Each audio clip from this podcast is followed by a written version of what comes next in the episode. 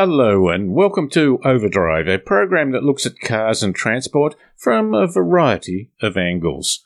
I'm David Brown, and in this program we have news stories include Kia finally enters the electrified market with their new Niro car. In a major interview last week, we lamented that all the talk of the federal budget was about the size of the spending and not about how effective the spending will be. This week, we again hear from Michael Caltabiano, the C E O of the major transport research organisation, the A R R B, about how he is working to ensure we make smart decisions. And Brian Smith talks about a necessary, although uncomfortable, discussion point to do with transport in India. If you would like to find more information, go to driven media dot com dot a u. All previous programs are available as podcasts on Spotify or iTunes. And there's our Facebook page, Overdrive City. So let's start the program with the news.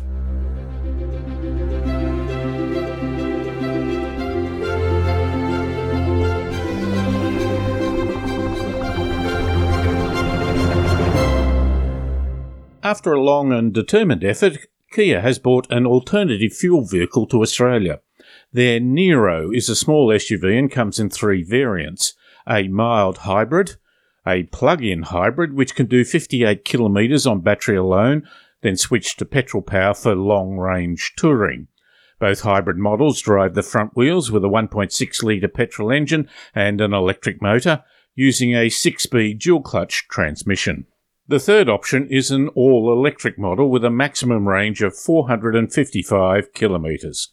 There are two equipment levels, the S or the Sport. Prices, excluding on-road costs, start at just under forty thousand dollars for the mild hybrid. Add six thousand six hundred dollars for the plug-in hybrid, and the all-electric has a further additional cost of up to sixteen thousand dollars. Australia was slow in getting the Niro as there was limited supply, and Kia headquarters gave priority to countries with C O two regulations. The Audi Q five is a medium-sized S U V and is Audi's second best-selling model, and is close in sales to the Mercedes-Benz G L B, the B M W X three and the Volvo X C sixty. We drove the forty T D I, a two-litre diesel with mild hybrid assistance. It's priced at seventy-four thousand nine hundred dollars plus on-road costs, about right with the other luxury brands, but at least thirty thousand dollars more than a quite sophisticated Toyota RAV four hybrid. The Q five has plenty of features, but not rear-cross traffic alert, and adaptive cruise control is an option. But there is a quality ambience when driving. A good test is a motorway in Sydney with many close-spaced, epoxy-filled cracks, which can sound and feel like driving along sleepers on a railway track. Noise and intrusion into the Audi cabin was minimal. Not practical value for money, but elegant to drive. For National Road Safety Week, Ford Australia conducted a survey of one thousand people and found forty-five point five percent admitted that they had driven over the speed limit, and fourteen percent admitted that there are some road rules that they do not follow. Canberra showed the highest level of rule breakers, but sixty-seven percent agreed that if other drivers were courteous, they would feel better on the road. Nearly one quarter admitted to only being courteous if another driver is courteous first. The Road Safety Week website asked people to sign a pledge to drive as if the people around them were a loved one. While the sentiment for this survey and pledge is honourable, it's unlikely to make a significant long-term impact.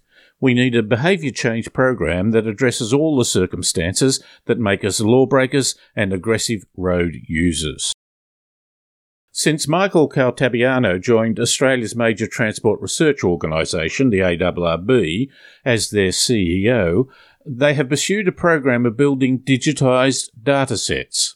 Across Australia, they now have safety data on the fatalities, serious and minor injuries, and data on the road network conditions. When you put the two data sets together, you have a powerful tool for analysis.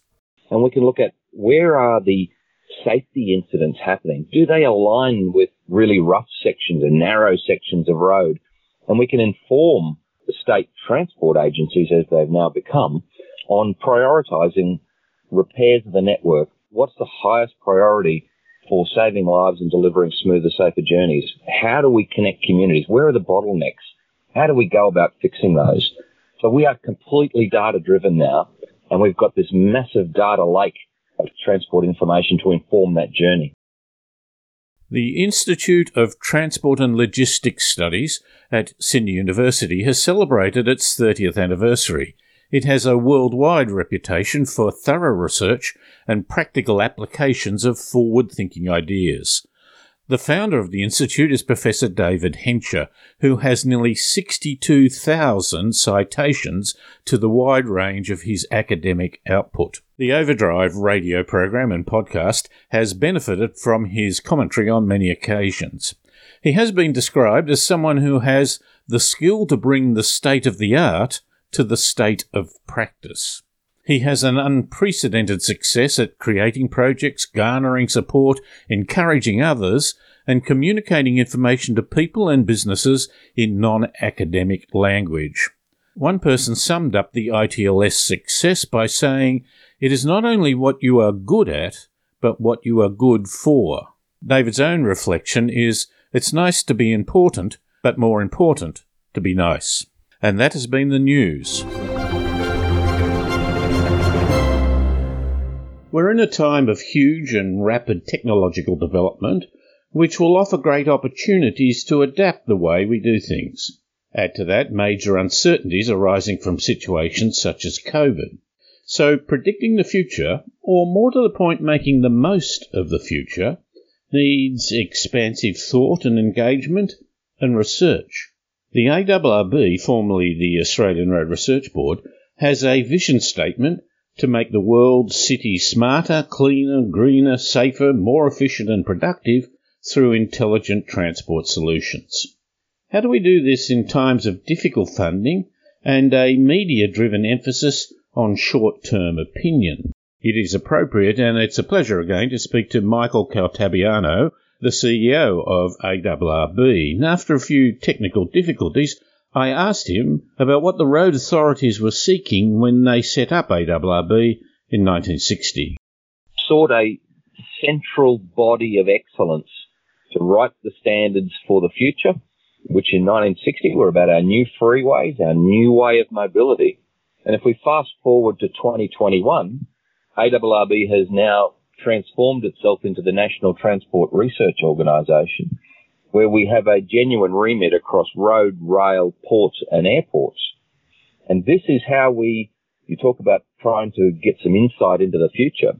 The future is about integrated mobility. It's not about roads. It's not about trains or light rail. It's not about ports and airports. It's about the integration of those journeys for freight and for passengers to really give economic uplift, but also to connect our communities. A move from supply side approach from individual silos of government, road, rail, et cetera, to a more demand understanding?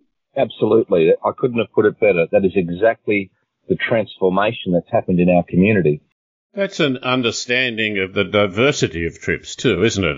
We are better now, and I think you're doing work on data that makes us, that helps us understand the complexity more? Uh, well, we have. We've got um, probably the largest infrastructure data set in the country. So we have all of the safety data collected um, across the nation for fatalities, serious injuries and minor injuries in every state and territory across the nation. We can actually and have the data to plot every single journey of every single vehicle on every single street in Australia at five-minute increments for the last five years. So we can tell you on even a local suburban street how often people are using it, at what speed are they driving, when they get on the main road, are they congested, how does that affect their trip. And we also have the nation's platform of data on the performance of the network, performance of our road system. So how strong are they? How many potholes have they got? Are they rough? Are they rutted? And we've got all of that across the state and Commonwealth networks in Australia. So we can actually now overlay these data sets. And we can look at where are the safety incidents happening? Do they align with really rough sections and narrow sections of road? And we can inform our state transport agencies, as they've now become, on prioritising repairs of the network. What what's the highest priority for saving lives and delivering smoother, safer journeys? How do we connect communities? Where are the bottlenecks? How do we go about fixing those? So we are completely data-driven now, and we've got this massive data lake of transport transport information to inform that journey. So it's a, a case often that an accident is seen as a microsecond poor choice, yet it develops for reasons. An accident crash might be the better word. It develops for reasons, and understanding the broader inputs into that decision rather than just assuming it's the nut behind the wheel is a critical shift in public thinking. Yes, we, we are we are in the systems space, so we are using data now to look at the individual incident and relate that incident to what the system was doing at the time. And from that, we can then model, well, when that, when that system setting appears again, how do we stop it just before it gets to a stage where we are causing incidents and accidents? And there's some really good work being done by D O T in Victoria on freeway measurement and monitoring on the Monash in particular in Victoria, where they now have been able to model and predict when incidents and accidents are going to happen and use the ramp monitoring and speed monitoring on the motorway system to move things around to avoid the chaotic environment that happens on motorways when things things occur. The truck industry is also getting very sophisticated in the collection of data.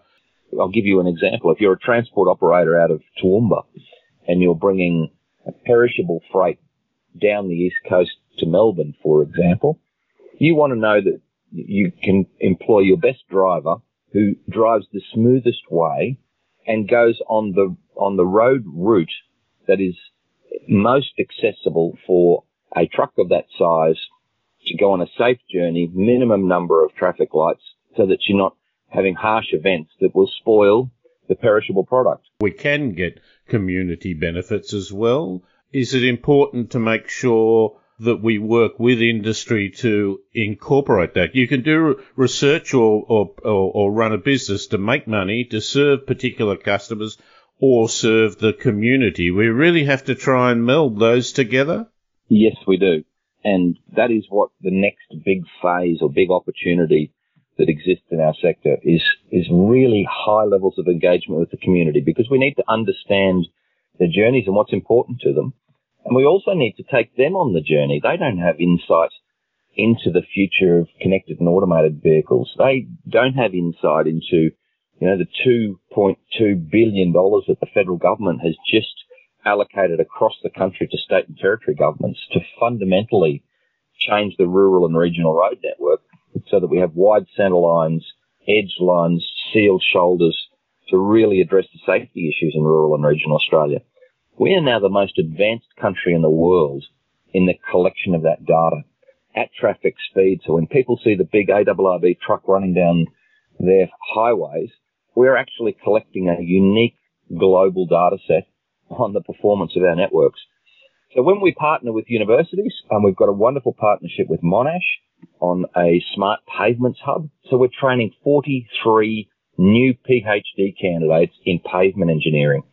It's understanding, I think, how important clever thinking is about development, because to some degrees government departments and that have, have tended to outsource that recently. Are you doing much more work now directly with private industry? You briefly mentioned um, before what's what's a post-COVID world look like, and it's been quite remarkable in twenty twenty-one as we've come coming out of a COVID world. There's been really significant change in the private and public sector engagement of our business, the National Transport Research Organisation, to do new work. We are really ramped up to the maximum capacity at the moment, working with the private sector to solve some unique problems, particularly in the rail sector. We are working like never before with our colleagues in state transport agencies to really grasp what the future is and develop assurance models for those agencies to assure them that the work that's been done on the network is not only being constructed properly, but will last the test of time and has the right asset management strategies in place.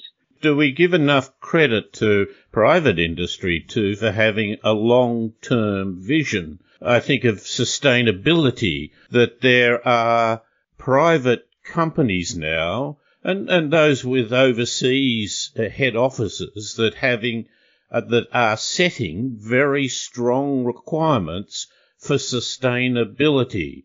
Have you seen in the private industry an enhancement, a, a development of that particular type of thinking? Most definitely. It, it, and it's coming through in partnership with government to change the standards.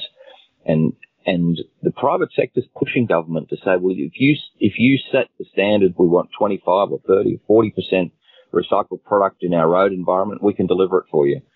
I went to a function at Sydney Local Council last night, and there was much talk about bringing in sustainability to various organisations, and some large buildings in the city have reduced their carbon footprint, but they've also made money out of doing it. Is there less of a just ideological driven here, but a more practical reality, both for the benefit of the community, but also the reality is it's good for the business as well?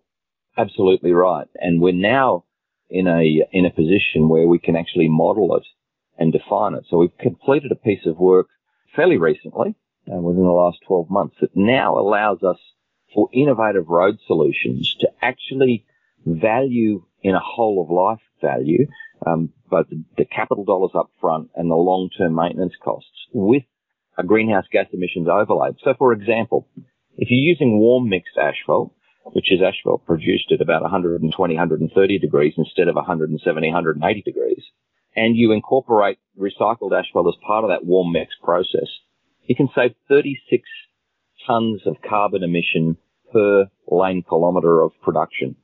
I mean, it's, they're huge numbers. And it's cheaper to produce because it's less energy.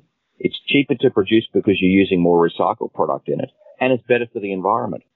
So those offerings from the private sector to government are available today. And the government's now um, using the National Transport Research Organisation, our business, to write the standards to enable them to have the confidence to use these new and innovative products. It seems to me that the notion of sustainability, which has often been seen as a left versus right political issue, and we and some have taken the attitude that we may have to begrudgingly accept the sustainability. Perhaps, though, there's much more joy in accepting that because, as you say, we're, it's costing less and so on. There's, there, it's an abundance to embrace, not just a burden to have to endure. All of that is absolutely true, and governments at state and Commonwealth level, and, and we work with both, are right across it. Now, the Federal Environment Minister and her Assistant Minister, Minister Evans in, in Queensland, we've had a lot to deal with in terms of allowing them to understand the journey and then for them to support the journey in our sector to do that. The media coverage of budgets is usually about the quantity of the spend. It's part of your role to try and make sure that there is a quality of the outcomes, that That, that there's some allocation of money, not just to build some big projects which make headlines, but to do the analysis and research for understanding what the best solutions might be. Is that part of your talk about engaging with the, both the politicians and the public? Now, you've hit the nail on the head for our next our next journey. As part of this integrated mobility journey, is we must audit. We must understand when we put two point two billion dollars into new safe system outcomes in rural and regional Australia. It's not good enough to just go and, um, as you say, cut the ribbon on all of those new pieces of work. We must go back every year. We must monitor how many accidents and incidents have occurred on these new pieces of work. We must learn from the system changes and continually improve. If we say we want to do something better, that doesn't condemn our past so much? That's a maturing of, of the national conversation, and you know, you play a very significant role in that through these podcasts.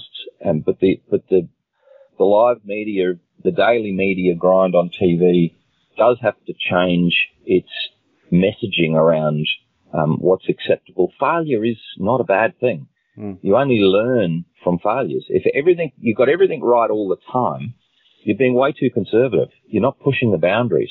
I better draw it to a close, but uh, I'm sure uh, in the future we can flesh out some of these in even more detail. Uh, for your time now, I, I do appreciate it greatly. It's been lovely having a chat, and uh, available anytime. I, I really enjoy our conversations, and and you know your your listeners, I do get feedback from them when they listen to the podcast um, and want to know more information. So you've got a great audience, uh, a really switched on audience. And it's through this communication that we will all learn together. More power to that. Michael, thanks again. I, I do appreciate it. Absolute pleasure. Bye for now. And that's Michael Caltabiano, who's the C E O of the A R R B, formerly the Australian Road Research Board, but, as we've heard, is embracing the more holistic approach to transport, which is so fundamental to understanding what we need and what we do and how we then can develop systems that allow that to be both safe and efficient. You're listening to Overdrive.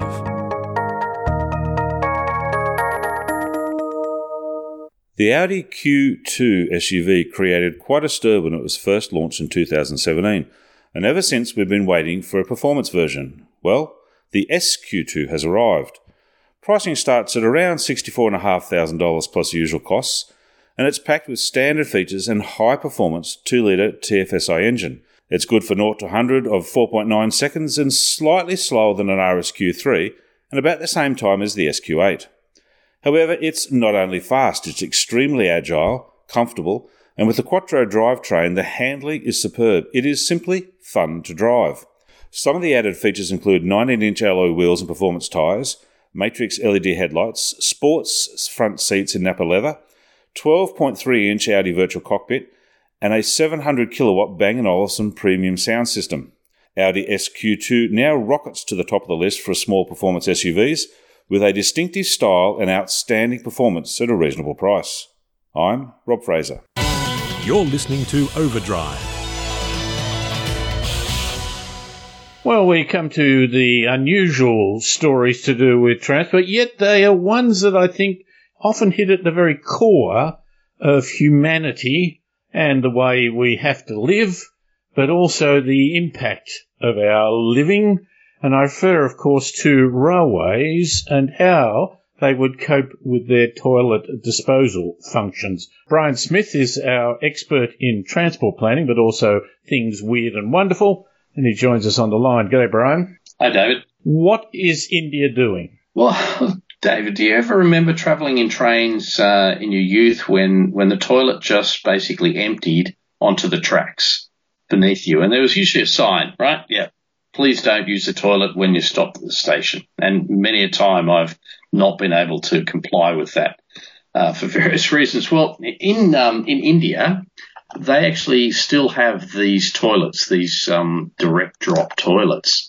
Now, now they've got a, a, a rail network of about sixty-four thousand kilometres, carries about thirty million people a day, two point eight tonnes of goods.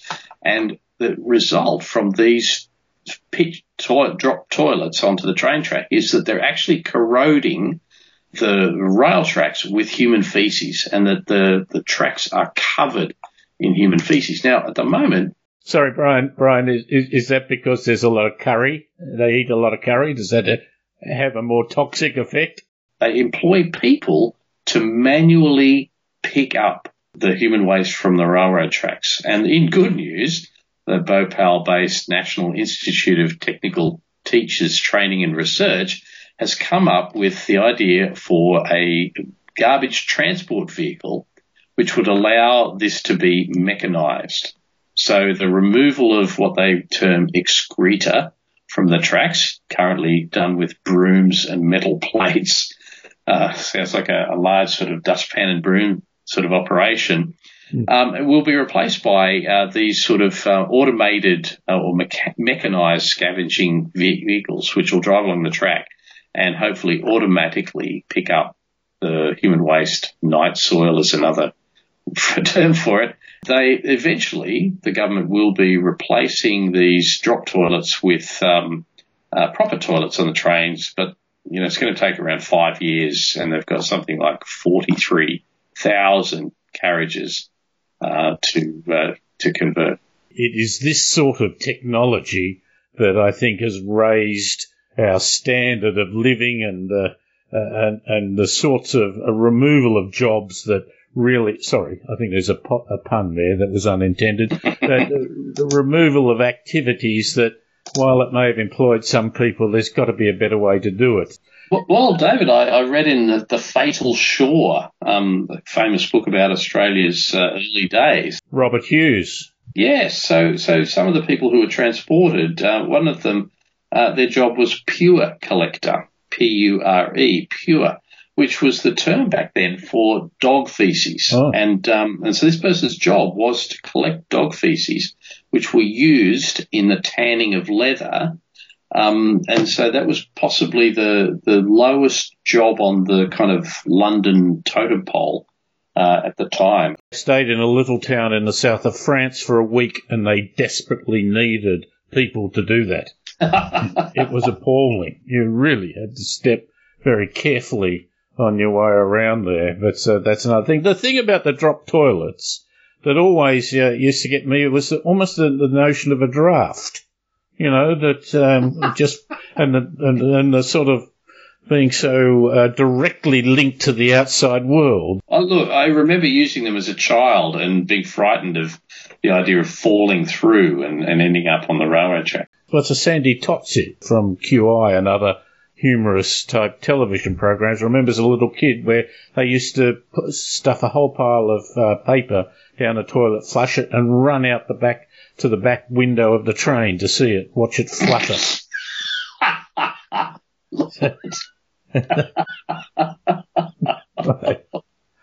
Oh, dear. What an image to finish on, David.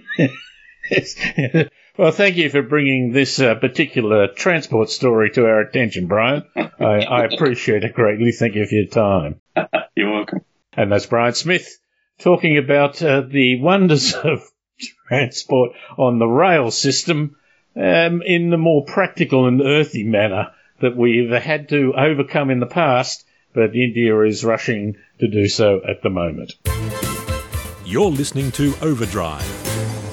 Audi has just launched an updated version of its sports S U V, the S Q five. Powered by a three litre V six turbodiesel engine, it delivers quite healthy performance, driving through the brilliant Quattro system and an eight-speed Tiptronic transmission. It's good for zero to one hundred kilometres an hour in five point one seconds and tops out at a governed two hundred fifty kilometres an hour. The major upgrades are focused on improved engine efficiency and the introduction of the latest M M O technology that was introduced in the Q five range earlier this year.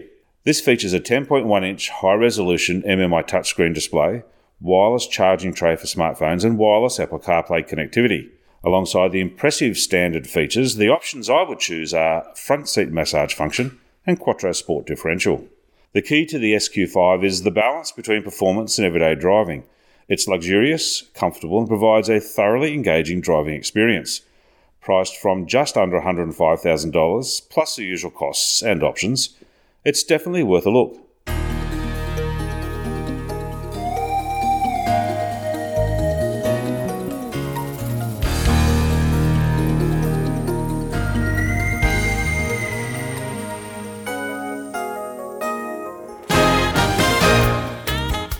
And this has been Overdrive. My thanks to Michael Caltabiano, Brian Smith, Rob Fraser and Paul Just for their great help with this program. Overdrive is syndicated across Australia on the Community Radio Network. More information and previous programs are available at driven media dot com dot a u, or we podcast the program through iTunes or Spotify. Or you can go to our Facebook page, Overdrive City. I'm David Brown. Thanks for listening.